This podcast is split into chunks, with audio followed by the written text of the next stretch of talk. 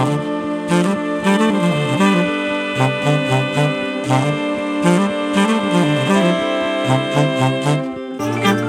Vibes Midnight Laksa by 倉園慶三。こんばんは。ただいまはちがつにじゅういちにち月曜日の午前いちじよんじゅっぷんです。今日もですね、あの以前お話ししたクールリングこれを首につけて、えー、今収録しています。これね、やっぱあの、えー、買ってみてね分かったんですけど、結構やっぱ優れもんでですね、まあいろいろいいとこはあるんですが、なんといってもね、いっかい溶けた後に、えっと、冷凍庫に、えー、冷蔵庫のね、えー、じゅっぷんぐらい入れとくだけでもう、えっと、カチンカチンに凍ってくれるんですよ。だからあの溶けてもね、えっと、すぐにこの、えー、復活してくれるというんで、めちゃくちゃ重宝していますね。さっきあの、えー、いっぽん原稿を書いてる間に完全に溶けてしまったんですけど、えー、その後ちょっとね、この収録の準備をしてる間にもうあの固まってくれて、えー、ヒヤヒヤっとしたこの感触が、えー、首に当たりながらですね、部屋は相変わらず、えー、矢沢永吉さんのスタジオぐらい暑いんですけどもね、なんとかあ収録ができています。で、今日はあの週末にですね、えー、ふたつのイベントがありまして、えー、土曜日がボイストレーニング、そして日曜日が、えー、私と佐々木さんと矢部聖子さんでやっているオンラインコミュニティのね、Good Vibes Factory というオンラインコミュニティの、えー、月いちのグループセッションですね。これはまあグループ相談会みたいな感じで、えー、だいたいどのぐらいかな、えっと、いつもじゅうにんとか弱ぐらいかな、そのぐらいあの Zoom に集まっていただいて、えー、それぞれのね、お悩みとか相談したいこと、質問したいことっていうのをね、えー、その場でこうやり取りしていくという、このふたつのイベントを通してね、また面白いことに同じキーワードというかね、えー、同じ話があのこう浮上してきましてね、これがとてもいい話題だなと思って、しかも前回ね、この許すというお話を割と目いっぱいして、えー、それにもちょっと関連してるお話なのでね、今日はこれをお伝えしたいなと思っています。で、まずはですね、土曜日のボイストレーニングは、えっと、冒頭にですね、普段あまりやらないこのワークを一つ交えたんですね。まあ、なんとなくその時の雰囲気というか、えっと、こういうことやったら面白いなみたいなところを思いついてひらめきでやるんですけども、えー、要はね、この私のやってるボイトレのゴールというのが、えー、歌を歌うということはまあもちろん大切なんですが、えー、それ以前にですね、この自分が自分に課している制限、えー、これを外すというのをね、えっと、一番の目的にしてるんですね。で、これはもう本当歌ではとても大切なことなんですけども、えー、これをもしまあ、えー、なんとなくできたなという感じのね、実感が持てたら、まあ、要は人生全般に使えるわけです。自分が自分に課している制限を外すというね、まあ、やっていいんだよっていうかね、えっと、もっと言っていいんだよみたいな、そういう感じですね。これをなんか体得していただきたくて、僕はこのボイトレをやっているというのがね、一つ目的としてはあるわけです。えー、で、うんと、そのためのね、えー、自分が自分に課している制限を外すというのを、えー、実現するためのワークというのをね、思いついてやったんですね。で、これが、えーと、予想してたよりもうまくいきましてね、えー、これ初めてやった試みで、なんとなくこうやるとうまくいくんじゃないかなっていうのを思いついてですね、試してみたんですけども、まあなんか皆さんを実験台にしてるみたいで申し訳ないんですがね、なんとなく確信があったので、これはやってみました。最初にですね、うんと、今日歌う課題曲、もしくはその歌全般についてね、どちらでもいいので、えー、自分が不安に思っていることというのかな、うん、ここがもっとこうなってくれないかなみたいなね、まあ簡単に言うと自分に感じている足りない部分みたいなことでもありますよね。要は不安に思う部分、うん、だからその自分に何か足りないなと思うから不安に思うという意味ではね、まあ大体同じ意味なんですけども、そのようなことを最初にお一人ずつこう挙げてもらうわけですね。で、えー、ある方がね、例えば私はちょっと音程に自信がないみたいなことを、えー、言ったとしますわね。まあ要は、えー、っといつもいい感じで歌えてるなと思うんだけども、後でこのビデオで見返してみるとね、えー、随分とこの音を外してるところがあると、そういうことに気づいてしまうんだと。だからやっぱこの音程をなんとかしたい、うん、でしかも今日もね、またちょっと音程を外してしまうんじゃないかみたいな不安があります と, とかっていう発表をしてもらうわけです。えー、そしたらですね、えっと、全員で目をつぶります。そしてその発表された方は、えっと、自分の不安に対して、えー、大丈夫だよっていうふうに声をかけてあげるんですね。大丈夫大丈夫、そんなこと気にしなくても大丈夫だからっていうふうにこう声をかけるわけです。で、他の人たちは、えっと、自分も音程に、えー、自信がないな、不安だな、確かにそれ俺もあるわっていうふうに思ったら、まあ、その自分の中の不安に対して大丈夫だよっていうふうに声をかけるわけです。で、えー、もしね、いや私はそれはないなと思ったら、その発表した方に対していや大丈夫ですよっていう思いを送るというね、こういうワークなんですよ。えー、割と、割と僕はこれ面白いなと思っていてね、えー、自分もあるなと思ったら自分の心に向き合う、うん、そして大丈夫だよっていうこの声をかけてあげるね。えー、あの大丈夫ってどういうことだろうみたいな質問もあったんですけどもね、いやそのままでいいよ、歌えるよっていうね、まあ、もっと詳しく言うと、あなたは必ず音程の問題に関してはクリアするんだと、いつかね、いつかクリアするんだと、だからそのままの自分で今全く問題ないんだと、うん、もう音程が良くなることは決まっているのでね、そこを不安に思ってトライをするのではなくて、うん、そこを足りないと思って歌を歌うのではなくて、もう私が、まあ、今はね、えー、できてないかもしれないけども、えー、音程よく歌えることはもう決まっているのでね、これは時間の問題みたいなもんですよね。だから心配しなくていいっていうような、えー、意味での大丈夫なんですよ。で、これを、えー、自分か、もしくはね、自分の中にその不安がなければ、その発表した、えー、相手に向けてね、この思いを送ってあげるっていうことをやるわけですね。で、これを一人ずつ回すわけです。で、次の方は例えばですね、えっと、高い声を出そうとするとちょっと喉がキュッとこう詰まるような感じがして、でそうするとなんかキーンという嫌な声が出る感じがして、でこれをあまり聞かせたくない人にとかっていうその不安というかね、えー、まあ不足をこう発表してくださるわけです。ああ、俺もそうだと思ったら自分のそこを、えー、大丈夫だという、いや僕はしかも今日あんま高い声で出す部分ないしなとかっていう方はですね、その発表した方に向けて同じように大丈夫ですよっていうね、えー、そういう、あのー、思いを送るわけですね。でこれをやって、えー、こう回していくんだけど、えっと、おそらくその音程とかその高い声で喉が詰まるとかっていうのはと多分多くの方が当てはまるんで、おそらく私が予想するに大体この自分に向けて皆さん回してたと思うんですよ。でここで最後にですね、えっと、矢部聖子さんに出てきてもらって、えっと、伴奏するにあたって今日聖子ちゃんが不安に思ってることは何っていうふうに聞くわけですね。でそうすると彼女は、えっと、面白いことに、えっと、黒鍵の重いキーっていうのがあるんですよね。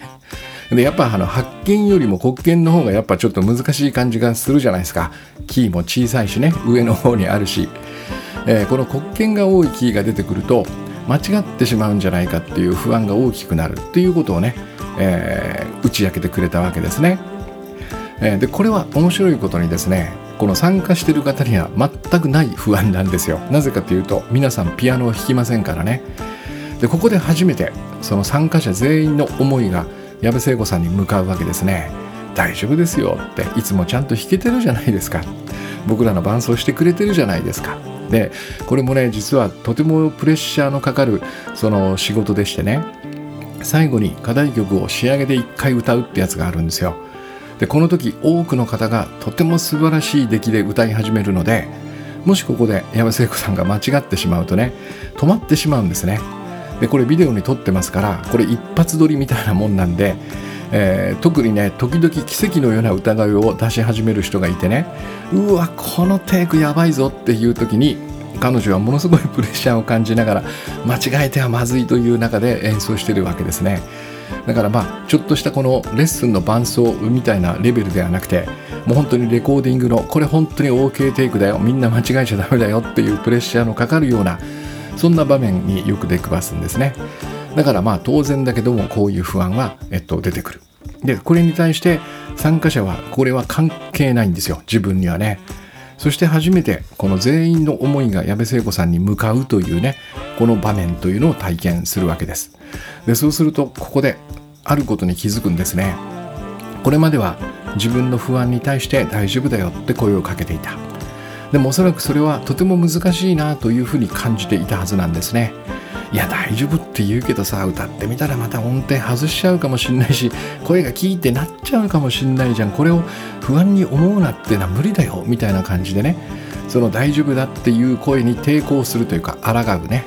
でこれがまさに最初に言った自分に課している制限なんですけどもね、自分が自分自身に作っている思いというかなか考えですよね、判断解釈なのかもしれない。でこれがえ矢部聖子さん大丈夫ですよって人に向けた時にいいとも簡単にできるっていうことに気づくわけですよ。同じものなのにね、同じ不安同じ不足なのに、なぜか自分の中にあるものにそれを向けるとものすごく抵抗があるんだけども、これをその自分ではないね他の人に向けようとした時に何の抵抗もなく、うん間違うかもしれないね聖子ちゃんみたいなことは思わずに、なんつうのかな、本当にいやいや大丈夫ですよって、これ結構真剣に信頼してねこの思いを送ることができるっていう、ここにね、えっと、気づくんですね。これは非常に大きなことで、やってることは同じはずなんですね。自分か他の人かっていうのは違うんだけども、えっと、無, 無条件根拠もなしに大丈夫ですよっていうこの思いをね発せられるかどうかっていう点においては、多分何にも自分と他の人とは変わってないんだけども、他の人だといとも簡単にできてしまう。そして僕もやってみましたけどもね、えっとすごくなんていうのかな、ものすごいこう熱い思いというかね、大丈夫だよっていうこの思いをねぐーっと心に抱いた時にね、ものすごくこうあったかいものというのかな、それと同時になんていうのか強さみたいなのも感じる。これを相手に送ってあげようっていう、そういう心がね、えー、私に現れてくるっていうのがね分かるんですよ。でこれを一度体験すると、え今その矢部聖子さんに向けたこの無条件の信頼というかね、無条件のそのままで大丈夫だよというこの思いを自分に向けてくださいというふうにこう説明できるんですね。これが最初からやってほしかったことなんですよ。あ、なるほどということでもう一回回すわけですね。また違う課題を出して、えー、ちょっと曲の部分でねとても難しい、ここが嫌だなと思ってるとこがありますと、よっしゃ分かりました、じゃあみんなで行きましょうつってね、その発表した方に向ける、うん、でその発表した方は先ほどこの他の人に向けて矢部聖子さんに向けて、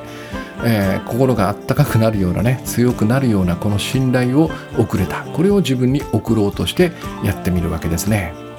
でそうするとえっと、前その最初にやってた時よりもちょっと上手くなるわけですよ。大丈夫だのやり方がね、あ、なるほどこういう感じかと、うん、この、えー、人にやる時とのこの感じを自分に向ければいいんだなっていうね、これが分かるわけですね。そして全員に回していってどうでしたかっていう感想を聞いたらですね、面白いことに全員が力が抜けたっていうふうにおっしゃってくれたんですね。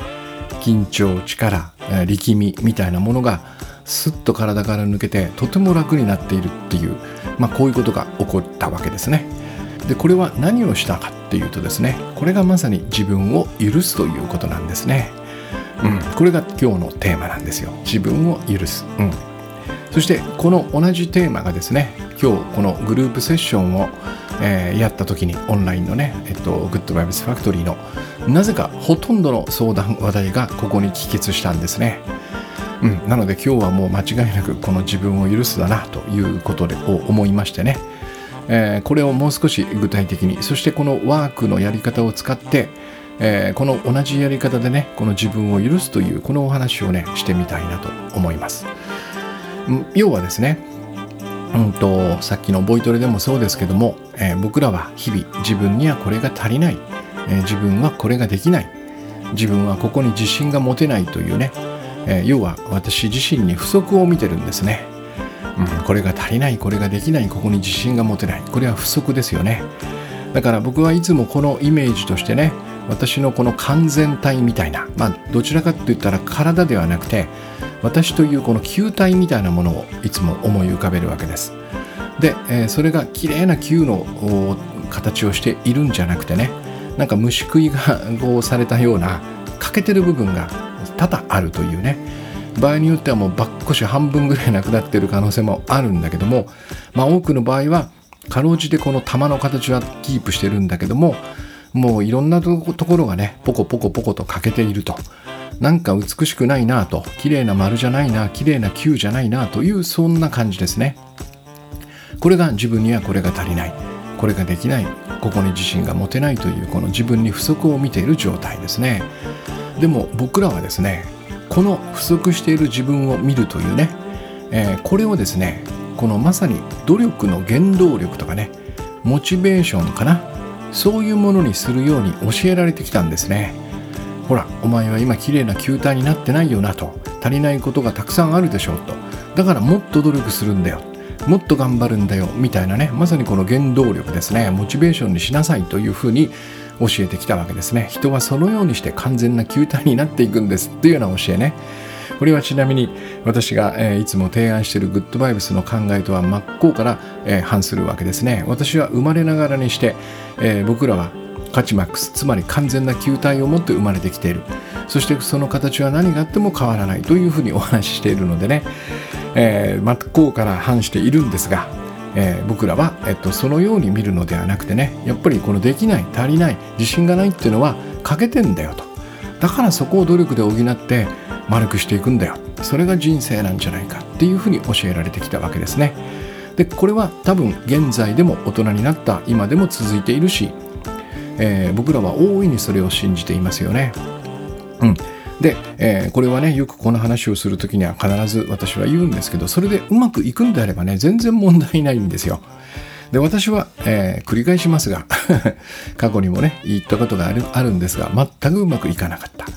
なんでうまくいかないんだろうっていろいろ探っていったら、あ、ここに一つとんでもないものがあるんだってことが分かったわけですね。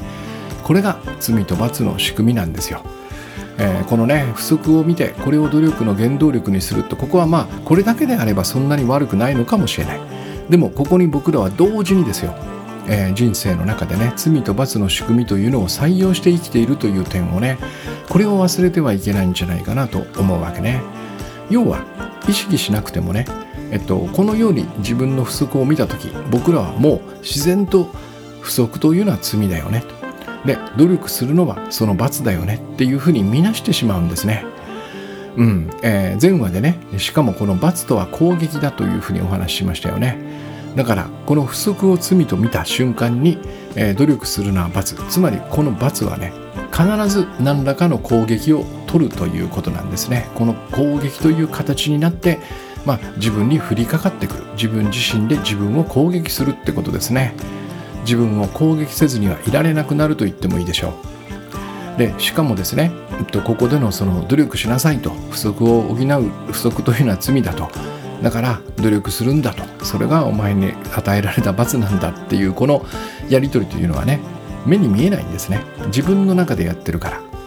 これを人とやるんであればね、えっと、見てる人は何やってんだっつってこう、えー、びっくりすると思うんですよ。なん、なん、何をやってるんですか、倉園さんって、なんでそのなんとかさんに罰を与えてるんですか、それはひどくないですかみたいなことでね、注意されると思うんだけど、えっと、これを自分に対して自分の中でやっているのでね、心の中でやっているので、えっと、自分にも見えないし他の人にも見えないんですよ。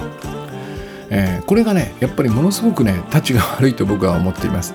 えー、心の中でね、この自分に罰を与える、自分を攻撃するということね。で、じゃあそれをやってるのは、よく言うこのふたりの自分のうちどちらか、もうこれは、えー、愛そのものである本来の自分であるはずがありませんね。これは前回お話したように、本来の自分には罪と罰という概念はありません。そして攻撃はしない。だからこれをやるのはもうかなり残酷な偽りの自分の方なんですよ。うん、愛そのものである本来の自分の真逆である、とても残酷な偽りの自分が自分に対して攻撃をするわけですね。で、当然ですがね、えっと、そうなるともう手厳しいなんて言葉では表せないくらいひどい仕打ちをしてくるんですね。これはもうもしかしたら最近では使われないかもしれませんが、僕らの子供の頃にはスパルタ教育みたいな言葉があったんですけどもね、おそらくそれ以上のことをやってもおかしくないですね。スパルタなんて甘いよっていうぐらいのことを自分自身にやる。うん、これはなかなかそのそうですね、この全貌というのをね、自分でこう、えー、自分に何をやってるんだっていうふうなことをね、見る機会がないと、えっとなんていうのかな、チクチクチクチクチクチクチクチクやるので、えー、よくわからないんですけどもね、えー、僕はこれをね、やっぱりこうよく 見, 見てね、自分がどのように自分を攻撃し、何が起こってるんだみたいなことをやっぱ改めてね、見る機会を自分で作りながら、ここはじっくりと観察したのでね、これは私の体験に過ぎないんですけども、もしかしたら皆さんとも共通点があるかもしれないんでね、私の場合どうだったかっていうのをちょっとお話してみると、最初にですね、この、まあ、さっきさっきまさに挙げたような、自分はこれができない、自分にはこれが足りない、自分は自信がないというようなね、不足を感じた時、えー、そしておそらくそれを瞬間、もうその瞬間に、えー、私はこれは罪だっていうね、そう見なして頑張んなきゃダメだぞっていうこの罰を与えようとした時に何が始まるか、えー、最初にですね、僕の体験では全否定が始まる感じがします。とにかくお前のやってることは何から何までダメなんだ、ね、これをちゃんと自覚しろっていう、これをまず自分に言ってる感じがしますね。まあ、あの今はないのかもしれないんだけどもね、昔はなんか学校とかでもこういうことを言う先生はいた気がしますね、うん、何から何まで今のお前はダメなんだ、それをしっかり自覚しろみたいなことを言ってる感じ、うん、これを最初に自分でやってますね、全否定、うん、でこの瞬間に僕はね、世界の見え方っていうのがね、パッと変わる感じがしますね。えー、最初はなんていうかな、このサイドっていうのかな、迷彩の彩というか彩りという字ね、このサイドが何段階か落ちてちょっと暗くなった感じがする。でそのうち次第に色がなくなっていってね、場合によってはもうモノクロになってしまったような、そんな見え方がしますね、世界のね。まあ暗くて色がなくなるっていうのかな。それから同時にこの地球にある重力というのかな、これがもう何倍かぐらいに増えた感じがして、体が重くなります。そして、えー、不思議なことにね、この心のどこかにね、なんかこの僕のエネルギーをこう無限に吸い取っていくような装置がこうつけられてる感じっていうのかな、もしくはそのエネルギー袋に穴が開いてどんどんこう外に逃げている、どちらでもいいんですけどもね、えー、もうなんか黙って座っているだけでエネルギーが吸い取られていくっていうような、そんな感じがしますね。そうするとどんどんどんどん元気がなくなって、この人生からね、楽しさとか喜びが消えていくような感じがして、えー、そうなるとなんとなく人と話したり関わったりするのが嫌になってきて、で以前お話ししたね、このドタキャンモードというのに入っていきますわね、まあ、要は人との約束とかアポね、それからその高いお金を出して買ったコンサートのチケットみたいなことを平気ですっぽかしてしまう、まあ、要はやりたくなくなっちゃうんですねうん、えー、何もかもね、何から何までダメな自分と言われたことによって、僕は何もかもやりたくなくなっていくような、この体調、そして世界の見え方、そして心模様に変わっていくということですね。でそのまさに何から何までダメなんだとこの自分に言ってしまったね、えー、この自分を育ててきてしまった、この私というのかな、私がこの自分を作ってきたのでね、この過去をものすごく食い、食いるような感じがしますね。後悔してる、何やってたんだっていうね、嫌な記憶がこう山ほど蘇ってきますね。ふとした瞬間にね、なんかどうでもいいようなこの失恋した場面とかね、それから、えー、過去の仕事の現場でやらかしたこととかね、失敗、えー、それからここで頑張ればよかったのに遊んだなみたいなこととかね、そういうものが山ほど蘇ってきて、これは夢にも出てきますわね、まあ、まさに悪夢なんですが、で、えー、この過去を食いるということとはね、このセットになっているんですが、まさにこの過去への後悔と、それに呼応するようにね、未来にこれっぽっちも希望が持てなくなるんですね。でこれはとても深刻でね、もうその僕ぐらいの年になると、もっと前かな、もう将来の不安とか老いる不安みたいなものが怒涛のように押し寄せてくるわけです。でそこに、えー、さらに自分がね、時間がないから急げみたいな追い打ちをかけるわけですよ。なんとかしろっつってるわけですね。そんな自分に対して、やっぱここでこれをね、僕は聞くたびに自分でやってるんだけど残酷だなっていう感じがする。でもね、なんとかしろっつって、ああ分かった、なんとかしなきゃやばいよね、ほんと一刻も早くだよねって思うんだけど、頭は全く働かないし、えー、なんか思いついてもね、もうすでに何から何までダメな自分という烙印を押されてますからね。えー、その自分が考えついたアイデアなんてうまくいく気が全くしないわけです、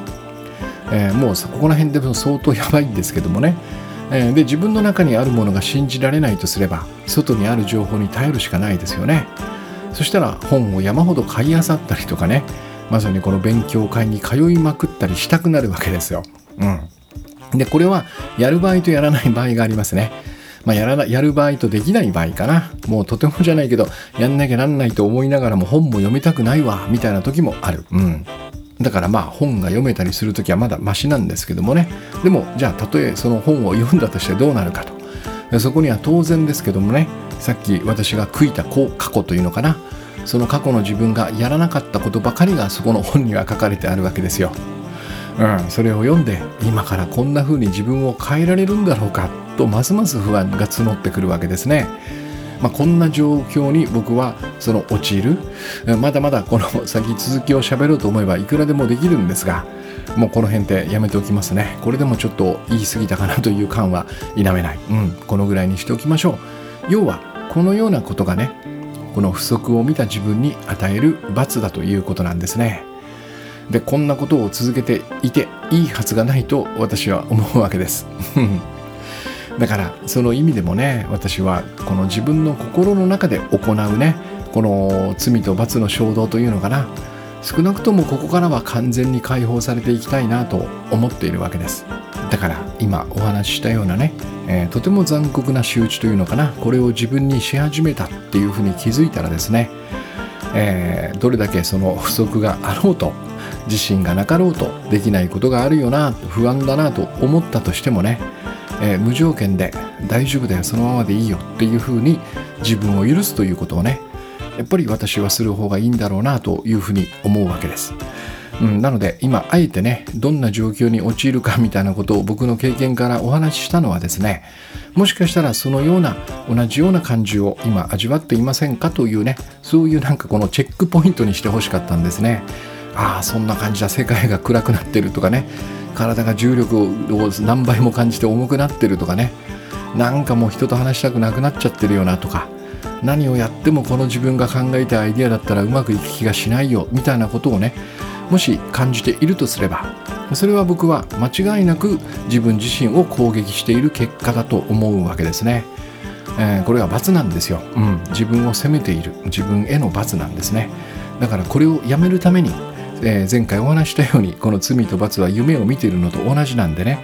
えー、ここから自分を、えっと、脱出させてあげるというかな、解放してあげるためにも最後のここで自分を許すという夢を見るわけですね。で、この具体的な方法として今日ね、先ほど冒頭でそのボイトレのやり方っていうのかな、えー、これを一つね私は発見したので、それを早速紹介したいわけですね。要は、えっと、人がね、えー、自分以外の人がこのこれは私の罪だと思っていることを許すのは難しくないってことなんですよ。あの前回の許すはね、えっと、その自分が攻撃をされているというこの感覚がある上での許す話なんで非常に難しかったんですが、えっと、今回は違うんですね、えっと、私を攻撃しないんです、この罪はね、えー、ある人の、例えば矢部聖子さんの黒鍵が不安でたまらないというこの、えー、そのように黒鍵をなんか引きこなせてない自分みたいにそこに罪を見ている、これは私を攻撃しないのでね、いやそれは罪じゃないよって許すのはとても簡単なんですよ。ここにもね、えー、実はその罪と罰が夢だというね、一つの根拠もあるんじゃないかと私は思うんですがね、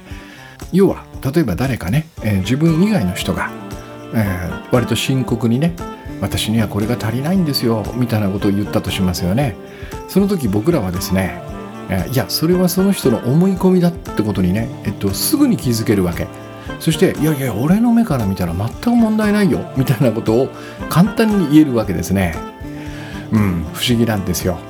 だから先ほどのねこの矢部聖子さんの、えー、国権問題みたいなことに、いやそのままでいいよっていう思いをね本気で送るのはものすごく簡単、難しくないんですね。でもこれを自分に向けようとするとほぼ不可能なくらい難しく感じてしまう、うん、ここがもう不思議なところなんですよ、うんでこれはなぜか、もうこれは簡単ですよね。自分がそれを罪だと信じているからなんですよ。僕らが他の人がいや私これ足りないんですよって言ってるのを見ても多分それを罪と見なさないんですね。ここが面白いんですよ。でも自分がそう思ったらそれはもう間違いなく罪だというふうに信じてしまうので、これを許すのがものすごい難しい感じがするんですね。まあ、要はあのどうやって許せばいいのみたいなところすらわからないっていう感じがする。だから先ほどのねえー、冒頭にお話ししたボイトレのワークを使ってみるわけですね。だって、えっと、人の足りないはそんなことないよって言えるのに簡単にね、自分の足りないはいや許せないって思うのはおかしいですよね。この矛盾というかね、このおかしいぞっていう感じも、えー、このワークによってね気づけると思うので、よかったらやってみてください。最初にですね、家族、パートナー、友人かな、このあたり、まあ、親しい人、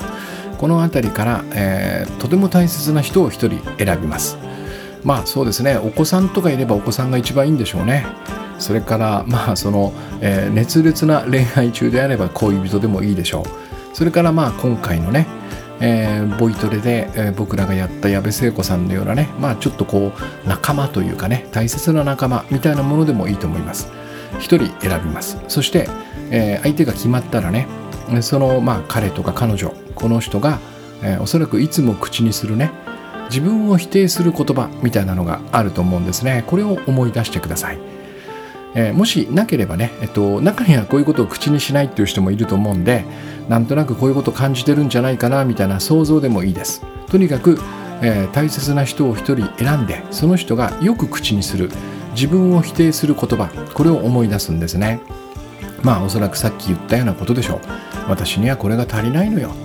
私はこういうことができなくてね、私はこういうことが本当に苦手で、私はこういうところに自信がなくて、みたいなことなんですね。要は何でもいいから自分を否定する言葉、聞いたことあるなってやつを思い出してください、ね、で言わない場合は想像でも構いません。こういうことを思ってそうだなみたいな、そんなんでも大丈夫です。えー、ここで目を閉じます。そして相手の顔を思い浮かべながらね、えっと、結構真剣にやりましょう。心配する必要はないよ、あなたはそのままで大丈夫ですよっていうこの思いを送るんですね。どのぐらいかな、いっぷんかにふんぐらいでいいかなと思います。じゅうびょうとかだとちょっと短いんでね、それなりにあとその自分の送っている思いがどんな思いかっていうのを確かめられるぐらいの長さをとってください。心の中にあるな、心配しなくて大丈夫だよ、あなたはそのままでいいんだよっていうこの感じね。これがまさに許すということね。そのままでいいということは何も変えなくていいと言っているので、え罰を与えてないんですね。罪はないよと言ってるわけ、不足はないんだよっていう意味でもありますよね。まあだから、えっと、セリフは何でもいいですよ。要はそのままでいい、大丈夫、心配するな、そんな感じね。あなたは何も不足してない、こんな感じのことを、えー、この思いかな、こういう思いを送ってください。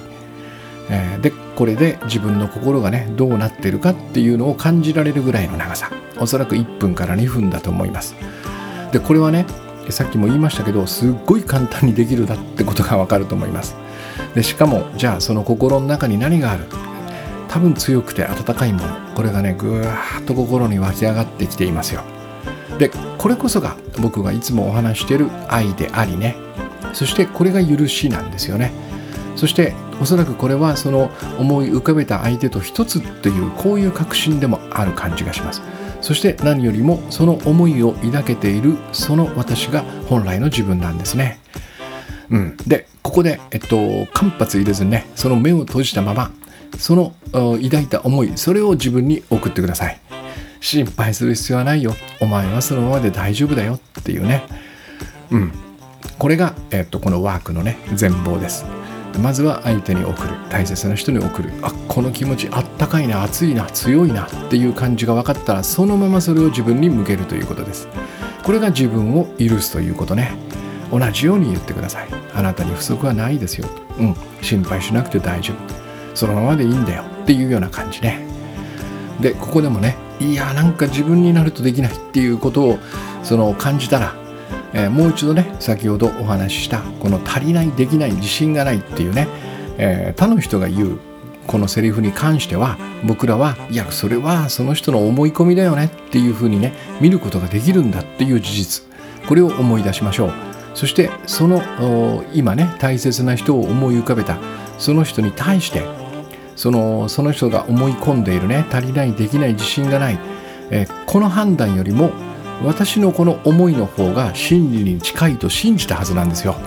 大丈夫だよっていうこのね、この思いの方が多分真理に近いんじゃないかっていうふうに信じられたから、おそらく無条件でそのままで大丈夫っていうふうに断言したはずなんですね。これを思い出しましょう。なるほどなるほど、これ今一人でやってるから大変なんだなと、えー、まず思い込んでる俺がいると、うん、そしてそれを罪とみなしてる自分がいると。でもこれが他の人だったら、僕はいやそれは思い込みですよと、僕から見たら全然問題ない、そのままで絶対大丈夫だからっていうこの自分の思いにね、どれだけ自信を持てていたか、これはおそらく真理だと確信してそのように言ったはずなんですよ。しかも無条件でね、そのままで大丈夫って断言できた、これを思い出すんですね。これを自分にできないはずがないと、この同じ見方を自分に向けられないはずがないと、このように受け入れてね、できればですね、さらに私は自分の全てを肯定するっていうね、これを繰り返し繰り返し自分自身に言ってあげてください。自分への贈り物ですね。私は今このままの自分を完全に肯定する、全肯定ということですうん、で、えー、なんで、いやそれはもう今までお話した通りです。他の人が、大切な人がね、私はダメなのよって自分を否定している、そこに対して僕らはね、いや大丈夫だからって言えるんですよ、確信を持ってね。あ、だったらこれを自分に言っても何の問題もないよなっていう、この感じ、これをやってみてください。まあこれもね、あまり理屈で解こうとせずに、私が今その手順をお話した通りのことをやってみるのが一番いいと思います。まずは人にやる、うん、そしてわあ、これなんか熱いあったかい思いが俺の胸の中にあるなっていう、この感じが分かったらね、これをそのまま自分に向けてみる。そして何が起こるかというのを試してみてください。で、ここでもうね、えっと言わずもがななんですけども、いやいやそんな簡単にね、自分の不足を許し、許してしまったら努力とかしなくなるんじゃないっていう声が聞こえるでしょ、自分の中からね。うん、僕らはこれに随分と幻惑されてきたわけです。まあ騙されてきたと言っても僕は過言ではないと思っているぐらいですね。ぜひこの先ほど私がね、あえてちょっと嫌な感じで至ったんだけども、長々と話したね、この自分に与える罰の残酷さを思い出してください。こんなね、ひどい仕打ちを自分にすることがね、自分を良くする試みであるはずがないですよね。僕は、えー、ありえないと思いますね。で、もしね、えー、修正したいこととかね、上達したいことがあったとしたら、まあこれはあるでしょうね。あるから僕らはこれをね、えっと、不足と見て、えー、そ、そこを責めながらね、これを原動力、モチベーションにしようとしていたんだけども、ちょっと待てと、えー、修正したいこととか上達し、上達したいことがあるんだったら、なおのことこのままでいいと肯定してから挑む方がうまくいくんじゃないかっていうふうに考えてみてほしいんですね。これはですね、変な例えですけども、なんかこの道端に落っこちてる、何が出てくるかよくわからない怪しい塊みたいなのがあったとしますよね。で、それ拾ってきてこれ磨いたら何が出てくるんだろうっていうね、これをやりますかって話。一方でこれはダイヤモンドの原石なんですよ、あげますよ、磨いてみてくださいと言われたら、それを磨きますか、どっちを真剣に磨くかっていうことなんですよ。この何が出てくるかわからない怪しい塊とね、いやこれはダイヤモンド出てく、出てくる原石だよっていうことが分かっているこの石とね、どちらを真剣に磨くか、これはもう当然ダイヤモンドの方ですよね。何が出てくるか分からない怪しい塊を真剣に磨こうとは思いませんよね。だからおそらくそのように自分を見なしてしまった瞬間に、お前は全部ダメなんだよと、それを自覚しろみたいなことを自分に言った瞬間に、多分僕らはこの磨くというモチベーションは本当は失うはずなんですよ。で、なんか、えっと、これもね、最近よく言うんだけど、ちょっと古い感じがしますよね。うん、この自分に不足を見てね、それをモチベーションにして、えー、原動力にして努力しろっていうこの教えはね、うん、どうもこのやっぱり廃れてきていい、廃れてしまっていい教えなんじゃないかという感じがします。もっと優しくていいんですよ。多分トレンドはそちらに行ってると思う。うん、そして多くの若い人がね、えっと、そのようなその不足を見て、これを罰と見て自分に厳しくするみたいな、そういうものに強い抵抗を感じるような方向に行っているんじゃないかなという、そんな感じがします。だからもっと全然優しくていいんですよ、えー、本当に、えー、許すよ、大丈夫だよ、そのままでいいんだよって言いながら磨いていくんですよね。こちらの方が多分この時代にも合ってるし、そして多分僕らの本性にも合ってるはずです。これは普遍の本性という意味でね、トレンドとかそういう意味ではなくて、本当はこちらの方が良かったんですよ。うん、えー、そんな風に僕は確信していますね。えー、実際にこのボイトレを通して、えっと、このいっかいね、この許しをみんなでやって、えー、力が抜けて、えっと、力みが取れてね、そして緊張がなくなった後、面白いことにその最初にね、皆さんが挙げてくださったこの不安とかね、自分に足りないもの、これが最後の歌で随分と解消されたんですね不思議なんですよ。たったねさんじゅっぷんとかいちじかんのレッスンでね、そんなに上手くなるはずがないんですね、実際にはね。でもこの不安とかね、えー、自分に見ていたこの不足とかね、そして、えー、場合によってはこれが罪の意識ですよね。まあこれはそうなってると思うんだけども、そして自分を責めてきたこの縛りですね、この自分に課していたもの、ここから解放されることによって、実はその問題の多くがね、えっと、解決してしまうということを、まあ、目撃するわけですね。今回も私は目撃しました。だからきっとこれはね、悪いことはないはずです。えー、さっきも言いましたけどもね、えー、修正とか磨きたい、上達したいというのは全肯定して許した後にやる方がきっとうまくいきます。そして多くの問題はね、繰り返しますが、えー、ここを手放した瞬間に、許した瞬間に実は解決するんですよね。不思議なことにね、特に自信がないなんてやつは許した瞬間に自信が戻ってくるんじゃないかと思うぐらい、えっと、速攻で、えー、解決しますよね、えー、なのでちょっとよかったらこれをやってみてください。自分を許すワークですね。一人でできますからね、えー、で私はえっと、何かあるたんびに、えっと、これをやっています。もうあの相手に送るみたいなことはやらなくても、なんとなくその感じは分かっているのでね、自分に対して、自分こそ本当に大切な存在なんだ、そして自分こそ本当に愛すべき存在なんだ、これを強く抱いて、そして大丈夫だっていう声をかけるんですね。そうすると先ほど、えっと、列挙したようなこのモノクロームの世界から僕は脱出することができる。そして思いついたことを、何をやってもうまくいかなそうだなというこの、えー、心象というかな、この幻想の中から抜け出すことができる。まあ要はフェニックスのように生まれ変わることができるわけですね。そのぐらいのパワーがあるので、なんかうまくいってねえなとかね、どうもダメだなという感じがしたら、苦しいなと思ったら自分を許すというトライをね、ここを真剣にやってみてください。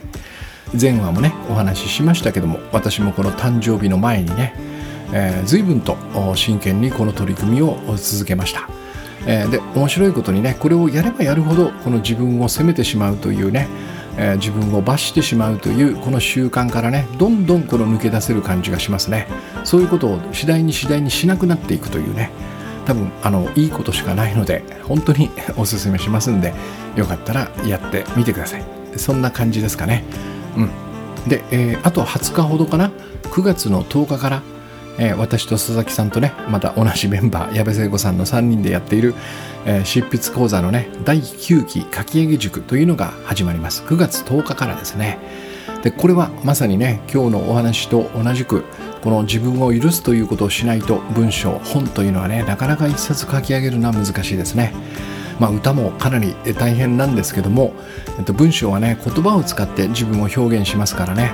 この言葉の端々にですね、この不足感とか足りない感とか自信がない感とかね、言いたいことが言い切れない感っていうのはどうしても出てきてしまうわけです。だから私はいつもですね、この書き上げ塾というのは半年かけてですね、この自分を解放していくというのかな、えー、自分に課している制限をどれだけ取っていけるかという、そういうトライだと思ってるんですね。で多くの方がですね、えっと、それに成功していますし、本当に書きたいことが書けるというようなことを経験しているんですね。でこれは人生にとって素晴らしい喜びだと思いますので、よかったらぜひトライしてください。文章を書くのが好きだ、もしくは文章を書いてみたいと思う方はですね、ぜひやってみてください。じゃあ今日はですね、これはとても大きなトライになると思うんですが、もうまさにこのいちにちかけてですね、私は自分の全てを肯定するというのをやってみてください。このためには、えー、自分を許す必要があります。許しながらですね、何もかも完全に肯定するというのを、えー、かなり真剣にやってみてください。無条件ですね、えー、これは条件なんてつけていたらとてもできることではありません。多分一生かかっても無理です。そうではなくて、えー、何をできるか、何を成したか、どんな結果を残したか、そういうことではなくて、存在としての自分ですね。これは全く罪のない無垢な自分なんですね。これを思い出すために、うん、こちらは現実です、うんえー、これを思い出すために自分を許すという最後の夢を見てね、えー、私の全てを肯定する、これをやりながらいい一日をお過ごしください。ありがとうございます。